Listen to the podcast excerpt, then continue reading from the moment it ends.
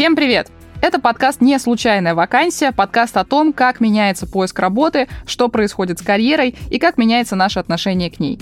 Меня зовут Арина Егорова, я руковожу Центром карьеры Высшей школы экономики и развиваю платформу для поиска работы careerspace.app.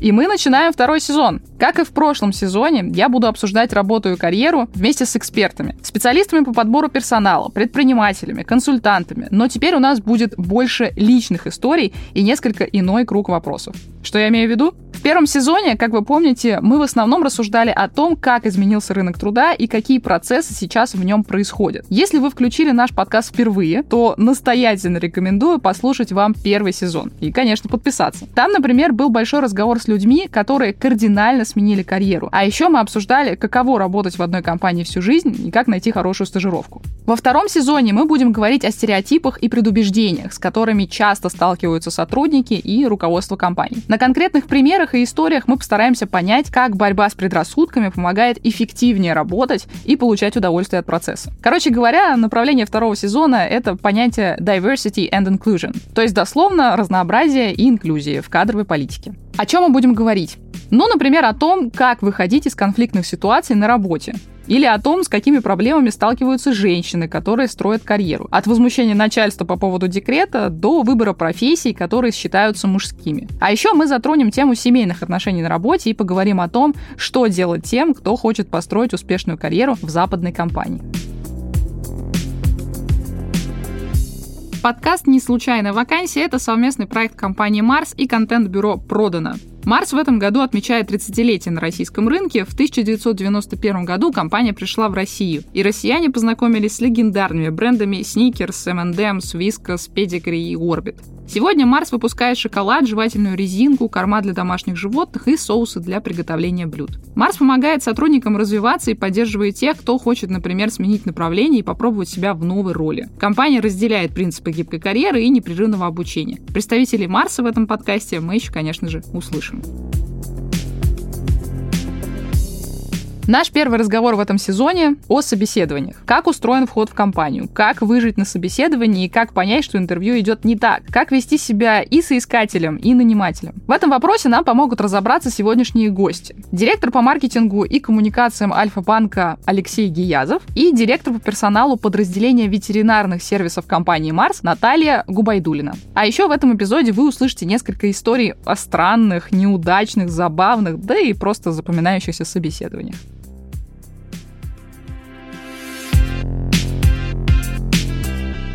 Наталья, Алексей, здравствуйте. Добрый день. Добрый день. Раз у нас сегодня тема про интервью, я бы начала с базового вопроса. Наташа, возможно, адресовала вы его к тебе. Какие виды интервью вообще бывают? Есть какая-то классика? Есть какие-то наиболее часто встречающиеся виды интервью, с которыми сталкиваются кандидаты? На самом деле видов интервью, с одной стороны, много, с другой стороны, не очень. То, что мы используем в компании Mars, это структурированное интервью по компетенциям и по компетенциям лидерской модели, принятой внутри компании. Конечно, мы спросим и про опыт работы, и поспрашиваем по резюме, но в том числе нас интересует и жизненный опыт самих кандидатов и то, как они реагировали в тех или иных ситуациях. И это все строится относительно профиля вакансий, которые мы ищем. То есть я правильно понимаю, что интервью по компетенциям — это история, когда есть какой-то заранее понятный набор качеств профессиональных человека, которые вы ищете, и вы берете там на собеседование человека и сопоставляете. Окей, вот в этой ситуации человек это проявил, вот нам подходит. А вот в этой ситуации у нас есть сомнения, и, соответственно, этой компетенции мы у него не видим. Это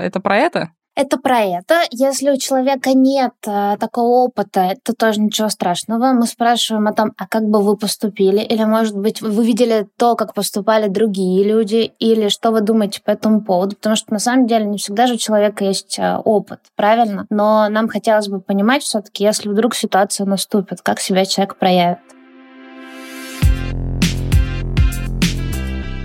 Меня зовут Андрей, я работаю заместителем директора по маркетингу в одном из грузовых автодилеров Санкт-Петербурга. Самым странным моим собеседованием было собеседование в Волгограде. Я жил в Волгограде, это был примерно 2005 год, закончил работать в одном из рекламных агентств Волгограда, искал работу. Мне позвонил сотрудник отдела кадров другого рекламного агентства и пригласил лично пообщаться уже с директором.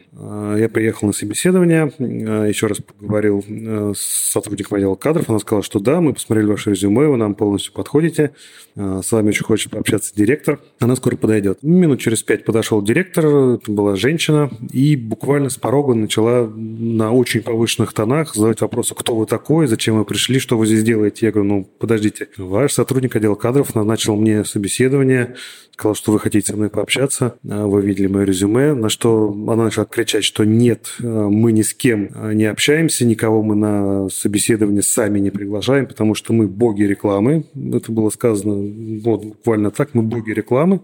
И к нам все сотрудники приходят сами.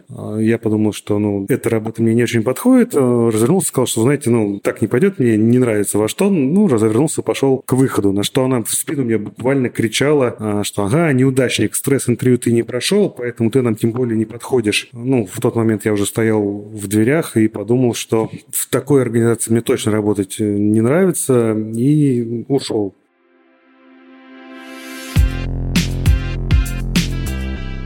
У меня недавно была ситуация, знакомая попала прям на такое хардовое стресс-интервью. Мне казалось, что это история, которая вымерла, не знаю, вместе с золотыми годами Уолл-стрит. В общем, где-то это в конце 80-х, 90-х годов на американском рынке осталось только, в художественных фильмах. Оказалось, нет. Мне хотелось узнать, у вас были какие-то практики такие в жизни? Может, вы попадали на стресс-интервью, может, вы проводили? На самом деле у меня в практике, наверное, не было стресс-интервью, я на них не попадал и сам их не проводил. На самом деле я практикую антистресс-интервью. Так уж получается, что ко мне кандидаты попадают уже после общения с HR, после как раз какой-то структурированной истории, где по компетенциям, по определенному сценарию, собственно, их опрашивают. И ко мне приводят уже готового кандидата, финалиста. И, может быть, мне так приятнее, может быть, мне кажется, что и кандидату так приятнее. Мы, как правило, идем в кафе, пьем прекрасный кофе, едим что можно есть, сырники, и проводим антистресс-интервью, потому что я считаю, что вводить человека в стресс, во-первых, это бессмысленно, а во-вторых, это опасно, потому что сейчас идет, все подтвердят, безусловная борьба за лучших кандидатов. И мы его тут хороводили, тратили на него время, ресурсы, HR, его подбирал. И вдруг его загнать в стресс, это значит его потерять. Знаете, то, что называется, с крючка он может сорваться. Поэтому я, наоборот, стараюсь очаровать максимально, накормить, напоить кофе. Все-таки бокал шампанского с утра – это, наверное, неуместная история. И иногда, когда этот человек очень сильно для меня важен, вообще для компании, то я практикую такую историю. Я звоню руководителю своему и руководителю компании в целом и говорю: Владимир, давай я к тебе его на полчаса заведу, этого кандидата. Твоя задача – очаровать и понравиться. Да? То есть ввести максимальный антистресс. И он тоже с удовольствием выполняет эту функцию. Поэтому я бы говорил, что сейчас есть определенный мейнстрим, такой тренд на антистресс-интервью, когда ты обволакиваешь своей любовью, заботой и милотой кандидата. А теперь я понимаю, откуда взялись с Иваном Ургантом маленькие золотистые ретриверы. Это тоже одна из антистресс-историй.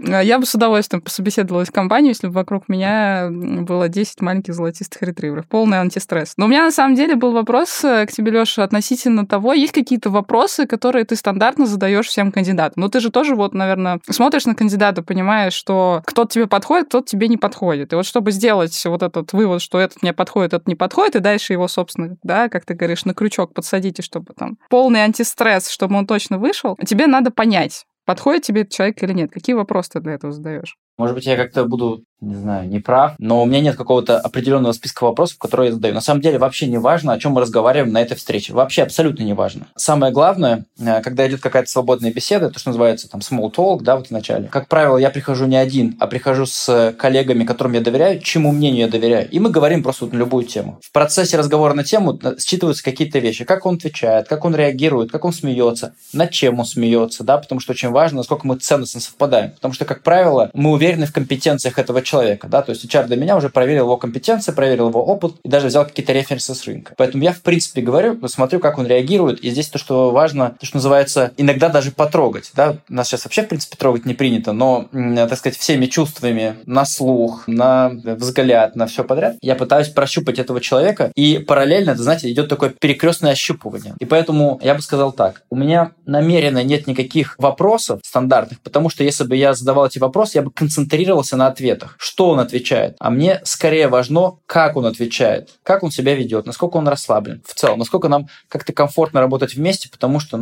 химия либо происходит, либо не происходит. Еще есть такой опыт, раньше я вел структурированное интервью, чали на вопросы, смотрели, все остальное, и оказалось, что особой корреляции нет. Задаешь ты вопросы какие-то определенные или не задаешь, жизнь показывает, этот человек как бы работает с тобой или нет. И поэтому я, в принципе, это все, извиняюсь за слово, забил и просто веду какую-то вот такую свободную беседу. Я даже скорее отвечаю на вопросы кандидата коротко и смотрю, что за вопросы он задает. Это очень важно. О чем он интересуется? Потому что как только человек интересуется, например, а как у вас устроена система больничных? Понятно. И все остальное. Наташа, у тебя как с собеседованиями дела обстоят, когда ты, допустим, собеседуешь человека прям к себе в команду, да? То есть не то, что в команду кому-то, может быть, из коллег по функции, а прям к себе. Ты задаешь какие-то конкретные вопросы, у тебя есть заранее подготовленная структура, или тебе ближе история Алексея? Тут для меня, наверное, такой микс. Безусловно, очень важно смотреть, как человек отвечает, что он говорит, есть химия, нет химии. Хотя химия, это, конечно, такое очень опасное, скользкая дорожка, если честно. Потому что есть люди очень харизматичные, они изначально тебя располагают, а там может быть тысяча чертей за этим. А могут быть люди, которые там чуть более скрытые. Я не называю их интровертами, но просто они не привыкли так себя вести и располагать тебя как собеседника, но им просто нужно время для того, чтобы расслабиться и раскрыться. Но, безусловно, очень важно обращать внимание, есть ли там вот эта связь, этот коннект, понимает ли тебя человек, человек слышит ли, что ты его спрашиваешь. Это тоже очень важно. Иногда люди отвечают на какие-то свои вопросы. Но, с другой стороны, какая-то структура для меня важна. Может быть, это тоже моя персональная история. Я вообще люблю структуру, поэтому в целом я, как идя на интервью, я примерный план того, что я спрошу, и что мне интересно, и что мне важно, у меня есть всегда, и если я иду, допустим, на интервью со своим боссом, я ему тоже ее подсовываю. Он не всегда ей следует, но тем не менее лучше, если это будет какая-то подготовленная история. И интересно, что кандидаты на это как-то тоже реагируют по-разному, потому что, в основном они ждут, что будут такие вопросы, связанные с опытом, связанные с их профессиональной деятельностью. И если их вдруг не спросили про это, они иногда тоже теряются и думают, господи, меня спросили обо всем подряд, может быть, я заранее не подхожу, и вообще все прошло, и этот своеобразный стресс, если честно. И ты, Алексей, сказали про химию. На самом деле, химия, даже для меня, для человека, который там почти 5 лет в Executive Search проработал, и у меня коллеги очень любят бывшие эту историю, что с кандидатом там у клиента сформировалась химия или нет. Для меня до сих пор это, знаете, такая история, надо сказать слово «химия», чтобы не выделяться, из коллектива. Для меня до сих пор непонятно, что люди понимают под словом «химия». Поясните, пожалуйста, каждый, и Наташа, и Лёша, ты, что вы под этим подразумеваете? Химия для меня – это две вещи. Первое, как-то, чтобы нам было приятно вместе физически. Да? Я не знаю, как это сказать. Все-таки не надо забывать, что мы не только рациональные существа, но и представители животного мира. И как-то здесь тебе либо приятно, либо неприятно физически. Как правило, приятно, потому что, редко бывают люди, от которых там совсем просто неопрятные, не моются, плохо пахнут и так далее. Хотя такое тоже бывает, как ни странно, да, и ты понимаешь, что, наверное, это то, что называется, коллектив не примет, да, такого человека. Вторая история – это, наверное, совпадение в оценках. Да, мы, как люди, любим все оценивать. Поэтому здесь забрасываются в разговор какие-то проекты, да, например, значимые проекты для нашего рынка. Это могут быть маркетинговые проекты, это могут быть бизнес-проекты. Ты как-то забрасываешь, а такая штука, и слушаешь, как он это оценивает. Хорошо, плохо. Если хорошо, почему хорошо, если плохо, почему хорошо, если нейтрально, и так далее. Есть какое-то отношение к какому-то проекту. Если, в принципе, ему все это неинтересно, да, понятно. Нет никакого влечения. Следующая штука, я вам по секрету скажу, конечно, мы все так или иначе любим сплетничать, да, и поэтому мы говорим, слушайте, а как вы относитесь к тому или иному человеку, там, представителю отрасли или что-нибудь еще. Очень интересно, и здесь, когда человек начинает сплетничать, изучить. Вот я люблю смотреть на эту историю. Мы все сплетничаем, без иллюзий. Как он сплетничает, как он обсуждает, насколько он корректно или некорректно относится к тому ему человеку как бы со стороны. В принципе, можно как-то это перекинуть на коллектив и понять, то есть он будет вот таким, знаете, таким деструктивным сплетником или нет. Как он дает оценки другим людям? Совпадают ли эти оценки с нашими, с ребятами, с которыми я сижу? Вот как-то вот на это я смотрю. То есть в шоковом остатке, чтобы человек был просто физически приятен, ну, чтобы, нет, не отторгал. Но это 99% кандидатов. И второе, какие оценки он дает проектам, и да, какие оценки он дает другим людям.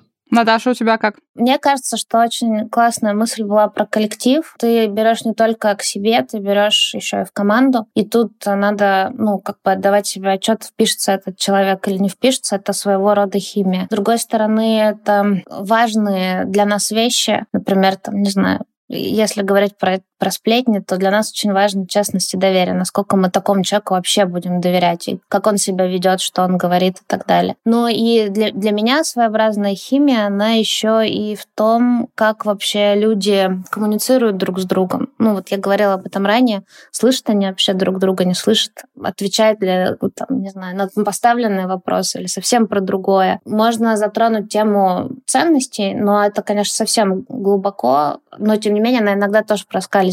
Например, если человек говорит о том, что я вообще не люблю собак и домашних животных, но, наверное, в сегменте кормов для домашних животных и в бизнесе под Kia такому человеку делать нечего. Но это тоже часть химии.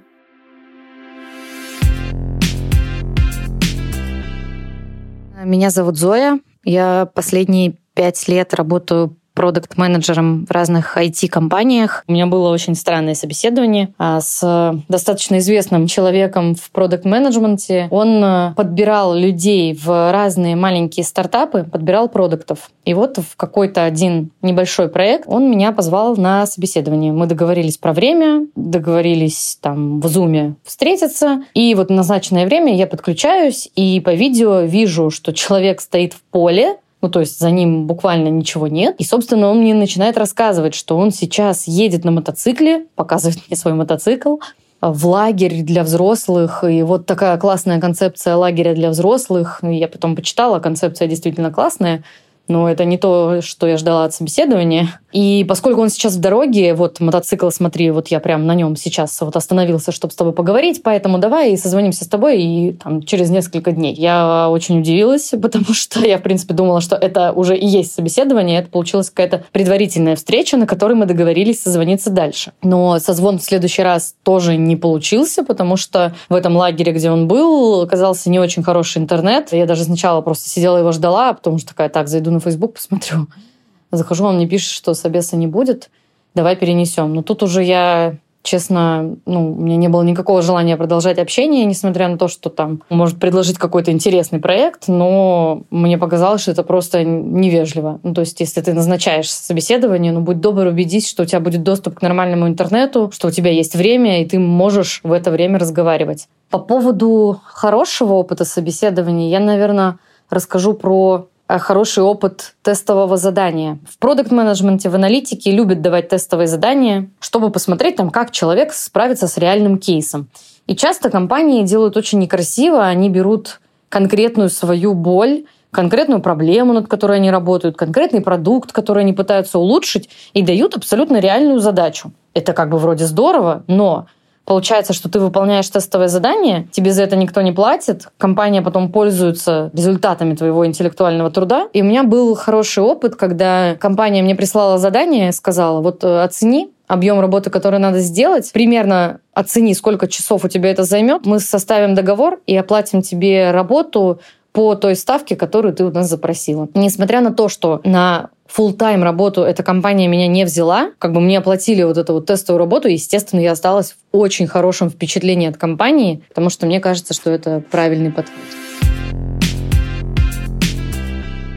Знаете, я сказала, что я много когда работала еще в Executive Search, собеседовала разных кандидатов, и сейчас свою компанию много собеседую уже как работодатель. Но все эти истории про странных кандидатов, которые, мне кажется, и у вас встречались тоже не один раз, они меркнут просто по сравнению с теми собеседованиями, которые я проходила самостоятельно. Меня в одной международной консалтинговой компании спросили, мне тогда было лет 19, кажется, один из первых вопросов собеседника был типа, ну чё, когда замуж, когда дети? А я как бы вот ничего умнее не нашла сказать, кроме как, знаете, я не так давно узнала, как они делаются вообще, вот сори. Вот, и у меня просто вопрос к вам, вот как вам кажется, где грань нормальности вообще, да, того, что можно и нельзя задавать там на собеседованиях? И вообще, какие есть триггеры, что ты понимаешь, что вот что-то идет не так, какой-то уровень вопросов, что вам кажется допустимо, что нет? Можно я здесь тоже выскажусь, потому что я не являюсь профессиональным HR-ом, вот, мне лучше первому говорить, потому что можно говорить глупости, потому что все умные мысли Наталья скажет, и, Арина, вы подтвердите. Есть несколько вещей, которые как бы я никогда и мы не обсуждаем. Ну, во-первых, мы говорим сразу с кандидатом, что наш бизнес, он категорически вне некоторых вещей. Первое, мы вообще вне политики, эта тема для нас закрыта, и мы не вне религии. Поэтому все, что думает кандидат на тему политики и религии, честно говоря, мне в профессиональном смысле неинтересно, ровно как и я не стремлюсь рассказывать свои какие-то вот убеждения на эти темы. Поэтому эти две темы вообще абсолютно закрыты. О чем мы, кстати, сразу говорим кандидату. И вторая тема, она такая уже чуть более сложная, тема там личной-семейной жизни. В принципе, интересно узнать, да, отношение человека к семье с одной стороны, но эта тема может возникнуть только если кандидат ее сам поднял.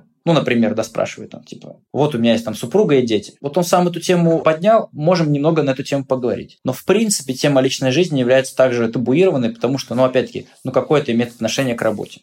Все остальное, я думаю, возможно. Мне кажется, что очень сильно все зависит от индустрии, на самом деле, и очень сильно зависит от компании. Но если говорить про компанию Mars, мы тоже очень чутко следим за бизнес-этикой, и мы не говорим напрямую кандидатам о том, что какие-то темы для нас табуированы, но мы их сами и не спрашиваем. И личные темы абсолютно также поднимаем только в случае, если кандидат сам их как-то пытается прояснить и задает нам уточняющие вопросы. Хотя некоторые вещи все-таки, я подозреваю, что они могут быть важны, наверное, не в таком экстриме, как когда замуж, когда дети, но, с другой стороны, мы стараемся спрашивать, а есть ли какие-то личные планы, которые могут вам, не знаю, помешать делать работу или могут... Нам важно знать при принятии решений. Так однажды выяснилось, что, к примеру, кандидатка собирается через год уехать в Египет замуж выходить. И для нас тогда это было, ну, не совсем подходящим, честно говоря, потому что тогда это предполагалось полное нахождение в офисе. И это, конечно, сыграло свою роль. Но, тем не менее, мы можем спросить, есть ли какие-то важные вещи, которыми вы хотели поделиться, но никогда не в грубой форме. А вот было ли что-то, может быть, есть кейсы даже какие-то, или, может быть, они постоянно повторяются, что обычно работодателя уже бесит в кандидате? То есть вот у меня, например, история, когда там ты сам себе нанимаешь людей, вот меня безумно бесит, когда люди приходят, разработчики, например, это очень частая история. Я понимаю, что у них куча разных предложений на рынке, но неужели ты не мог зайти, уделить 3 минуты времени и почитать просто, чем занимается компания? Вот если человек не написал нормально сопроводительный и не объяснил свою мотивацию хотя бы коротко. Ну, все, мы, наверное, с ним дальше разговаривать не будем. Вот, Алексей и Наталья, есть у вас такие истории, которые вас в кандидатах раздражают? Но я думаю, что не вас только, работодатели в целом. Да, я могу продолжить, на самом деле, Арина, твою мысль. Вообще, сейчас очень важно, я часто говорю это всем руководителям, с которыми работаю, о том, что это уже не рынок компании, это кандидатский рынок, особенно на какие-то перегретые позиции, там, где приходится действительно выковыривать, облизывать и так далее. И, конечно, такое может произойти, что человек приходит, и он как-то, ну, там, скорее из интереса пришел и ждет, что ему что-то сейчас более подробно расскажет, не прокопав сильно материал. С другой стороны, это все-таки, да, это часть мотивации. Странно будет, если человек приходит в компанию и собирается занять ту или иную должность, к примеру, не знаю, бренд-менеджера, а он совсем ничего не знает про продукт, не знает про рынок, про индустрию. Это просто для меня маркер того, того вообще, а как мыслительный процесс у человека выстроен. То есть даже не сколько обида какая-то, что человек про компанию не узнал, а про то, что вообще, а как он тогда решение в жизни принимает, если он вот сейчас собирается устроиться на позицию, не представляя, про что это. И это действительно может раздражать, так и есть. Но есть еще и другие вещи, например, когда люди приходят, и такое часто очень случается в массовом рекрутменте, например, на позицию программы развития, когда очень много кандидатов и много информации в интернете, и люди почитали, приходят и рассказывают тебе то, что им кто-то сказал, что нужно так сказать. И ты это очень быстро считываешь на самом деле. Это вообще человек правду говорит, или он социально желаемый ответ сейчас преподносит. Это очень расстраивает, если честно, и так делать никогда нельзя. Ну и другой вопрос. Все-таки мы говорим про то, что мы стараемся проводить интервью по компетенциям, мы спрашиваем про опыт, про жизненный. Если человек тоже приходит как белый лист, двух слов сказать про свой опыт не может, ни один пример вспомнить не может, это очень сильно расстраивает. И вот из последнего был пример, когда интервью шло прекрасно, просто замечательно. И мы уже так думали про то, что, скорее всего, да. И в конце задаем вопрос такой, самый простой. А чем ты гордишься из последнего, что ты сделал? И человек просто не смог назвать ничего. Это было странно, и это нас очень расстроило. Алексей, что у тебя касательно раздражающих черт в поведении, не знаю, там, может быть, еще в чем-то? По специфике своей работы я собеседую, как правило, ребят на синьор-позиции, да, лидеры команд или совсем больших команд, каких-то больших подразделений, там, сотни людей. И поэтому, очевидно, они уже знают про компанию, там все это прокопали, и не бывает такого, что они пришли, так сказать, с черкополохом в голове. Но есть другая специфика и проблема, с которой я сталкиваюсь достаточно часто. Да, то есть мы собеседуем человека на синьор-позицию, и на самом деле он приходит на собеседование не для того, чтобы устроиться в нашу компанию. Да, честно говоря, ему это вообще не интересно, но он использует этот ход для промоушена внутри своей текущей компании. Да, то есть это некоторый аргумент для торговли с текущим работодателем, и это, кстати, наверное, чуть ли не каждый третий случай в моей практике, потому что действительно, когда мы собеседуем таких сильных ребят, это, безусловно, рынок кандидатов, особенно когда, знаете, есть речь таких, не знаю, контент-директор. Вот этих контент-директоров на рынке типа нет. Или вот коллеги, например, искали главу кибербезопасности, да, в банке. Ну, их просто рынок знает, их там 3-4-5 людей, самых сильных. И вот буквально в этом месяце, мне кажется, и в прошлом я сталкивался с тем, что кандидат на одну такую сложную позицию, кандидаты 2, они торгуются со своим работодателем и получают там промоушен. Вот это меня дико бесит, и, к сожалению, это, кстати, не всегда очевидно. Да? То есть некоторые профессиональные ребята могут прекрасно симулировать интерес компании, да, и быть очень готовыми, но по факту, конечно, они никак не заинтересованы. Это понятно уже потом, когда вы вставляете оффер, и начинается все это оттягиваться, тянуться, там этот оффер несется. Ну и так далее. Вообще, конечно, очень удивительно слышишь статистику, типа каждый третий, это прям вау. Каждый третий на определенную должность, да, эти ребята, они прекрасно знают и чувствуют свою ценность. Окей, слушайте, а как вы работаете с обратной связью? Мне кажется, нет кандидата вообще на этой планете, который хотя бы раз в жизни не пожаловался на то, что к нему не вернулись с обратной связью или к нему вернулись, как часто говорят, с невнятной обратной связью. Как вы считаете, вообще вот эта история про честность в обратной связи, но тоже какие есть у нее границы. Приведу собственный пример. У меня однажды была ситуация, когда мой клиент, он не захотел больше взаимодействовать с кандидатом по причине того, что тот пришел в рубашке розового цвета. Вот, и мне нужно было как-то донести своему кандидату, что вот причина отказа, она вот такая. И когда ты более-менее там здраво меняемый человек, да, ты не можешь это выговорить. То есть тебе приходится что-то придумывать вообще, не знаю, как-то отталкиваться от чего-то другого. И с одной стороны, это нечестная обратная связь. С другой стороны, ты просто не хочешь какую-то психологическую травму человеку нанести или еще что-то в этом роде. В общем, мой вопрос, вообще, как вы в целом работаете с обратной связью, и есть ли какая-то граница честности в этой обратной связи? Я могу начать. В целом, мы очень чутко следим за тем, чтобы каждый кандидат получал обратную связь в той или иной форме. Будь то это, не знаю, мое резюме просмотрели, но оно не подошло. Хотя бы кандидат понял, что на его резюме обратили внимание. Если у нас случился личный контакт, то всегда рекрутер возвращается и доносит обратную связь кандидату. Это для нас очень очень важен. Говоря про то, где вот эта грань между честностью, интервью — это всегда оценочное суждение. Даже если ты его проводишь по суперструктурированному, заранее выверенному, с высокой валидностью опроснику, это все равно оценочное суждение. Тут, мне кажется, нужно все-таки какую-то грань иметь между тем, что ты доносишь человеку, и то, что он готов услышать. Но в моей жизни был случай, когда я вернулась так к кандидату с обратной связью, причем это была очень подробная обратная связь, просто какая-то. Я была в ударе, можно сказать. А потом он мне 2 дня звонил и спрашивал: Наталья, я все-таки не понял. Нет, я не понял. Нет, вы мне объясните, пожалуйста, вот что это значит. И тут, конечно, это было очень ужасно, если честно. И мне кажется, что после этого я попросила сделать дополнительную пометку, что кандидат нам точно не подходит. Алексей, у тебя были какие-то такие истории? Ну и вообще, что про обратную связь думаешь? Мне кажется, общий универсальный принцип — это быть максимально честным и, скорее, даже откровенным. Даже вот в вашем кейсе, если бы я был на месте вот этого человека в розовой рубашке, теоретически это можно представить, хотя у меня нет розовой рубашки, надо будет купить, мне было бы, наверное, как-то спокойнее действительно услышать вот эту обратную связь. Потому что если работодатель принимает решение на основе цвета рубашки, он просто дурак. Я извиняюсь, это оценочное суждение, но он, в общем, странно себя ведет. И как-то проще с этим свыкнуться, да? То есть я не пошел работать к, простите, дураку, но и слава богу. А если там будет какой-то красивый ответ, то я начну копаться в себе, что, может быть, что-то не так сказал и так далее. А ответ очень простой. Просто тот, так сказать, очень странный тип. Поэтому я думаю, что всегда уместна откровенность, вопрос формы откровенности. Да, там сглаживаем мы углы, не сглаживаем мы углы.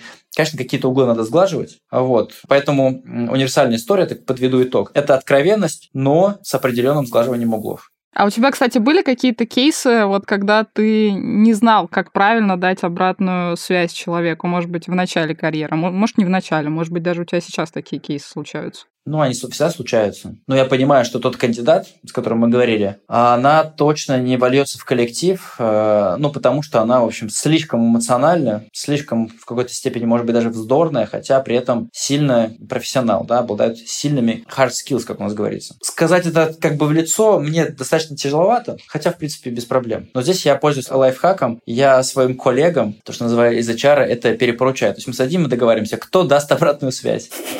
Я всегда говорю, в принципе, Наташа, я тоже могу ее дать. Но говорю, да ладно, это наша работа. Поэтому здесь я пользуюсь коллегами из HR. Наташ, как у тебя эта история? К их услугам, да. Часто тебе доводится именно разруливать такие истории, когда функциональный лидер, допустим, его зовут Алексей, говорит, я могу сам, но вот вы можете дать обратную связь. То есть часто ли приходится интерпретировать обратную связь от коллег кандидатам? Если честно, по ходу моей текущей работы нет, потому что не так много в моем функционале рекрутмента, только на какие-то определенные роли. Но если ко мне придет Алексей, как руководитель, скажет, а он должен был дать обратную связь, я скажу: Алексей, извини, это твоя работа, ты собеседовал, тебе и надо. Но иногда мы даем, когда есть определенные ассессменты или центры оценки, как мы их называем, когда все-таки человек от HR, кто фасилитирует этот процесс, он дает обратную связь. Это консолидированная обратная связь от всех. И там мой лайфхак и наш общий лайфхак компанейский — это то, что обратная связь, она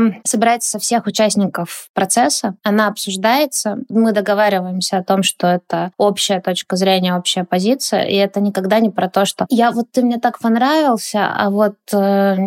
нанимающему менеджеру нет. Извини, он считает, что ты некомпетентен, а я считаю, что ты классный. Такого нет. Мы всегда транслируем единую позицию, и, наверное, в этом плане чуть легче. Давайте, наверное, тогда, если подведя итог, можете от себя по, не знаю, одному, может быть, 1-2 коротеньких совета, что точно не делать или, наоборот, может быть, что делать человеку, который проходит интервью. Любое, с любой компанией.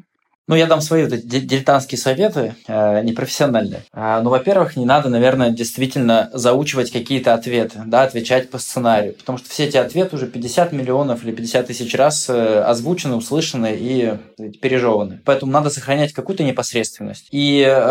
не знаю, насколько это вообще релевантный совет, сколько это можно сделать. Надо успокоиться и, то, что называется, не переживать, потому что от собеседования в нашей жизни ничего на самом деле не зависит. да, не эта компания там возьмет там вас как кандидата, так другая, да, поэтому мне кажется, самое главное это быть в хорошем настроении, в общем, и не держать всяких вот этих стереотипов в голове. Наташ? Ну да, совет из категории женских форумов «Будь собой». Ну, как бы реально так и есть, потому что люди, которые участвуют в процессе собеседования, рекрутмента, это люди, которые, ну, не первый раз это делают, и все вот эти ненастоящие ответы или это фальшь, так или иначе, она либо видится, либо чувствуется, говоря там про химию, да, ты чувствуешь, ну вот что-то нет, вроде все так сказала, вроде как бы правильно говорит и изображает бурный интерес к позиции, но чувствуешь, что что-то не так. Поэтому самый главный совет — честным быть собой. Но и мой совет все-таки какой-то, ну, какой-то привор, какую-то подготовку, когда ты идешь на интервью, сделать все-таки нужно. Это домашняя работа. Подумать про свой опыт, подумать про то, что там вообще ищут, подумать про то, что тебе интересно и что тебе важно. И использовать это время на интервью не только для того, чтобы отчитаться «я такой хороший», устроить бьюти-шоу, но и использовать это время для того, чтобы свои вопросы задать также и понять вообще, а тебе как кандидату, который устраивается на работу, там комфортно будет вот с этим человеком работать, и вот в этой компании, а как они относятся к тому или к другому. И, ну, подытожа, использовать время по максимуму. Про выученные вопросы вспомнился вот этот вот прям баян тоже, простите за слово. Когда спрашиваешь человека, какой у тебя недостаток, а он отвечает что-то из разряда «ну, я такой педантичный, да, что могу 200 листов вообще беспрерывно сидеть и вообще забыться, и до 24 там в офисе просидеть». Это вряд ли похоже на химию между работодателем и кандидатом. Алексей, Наталья, спасибо вам большое.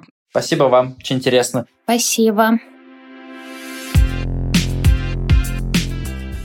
На сегодня на этом все. С вами был подкаст «Не случайная вакансия», и это совместный проект компании Mars и контент-бюро «Продано». Меня зовут Арина Егорова. Слушайте новый эпизод через неделю, а пока ставьте нам оценки, лайки, пишите комментарии на платформах, делитесь с друзьями, в общем, делайте все, что вы обычно делаете. Пока-пока.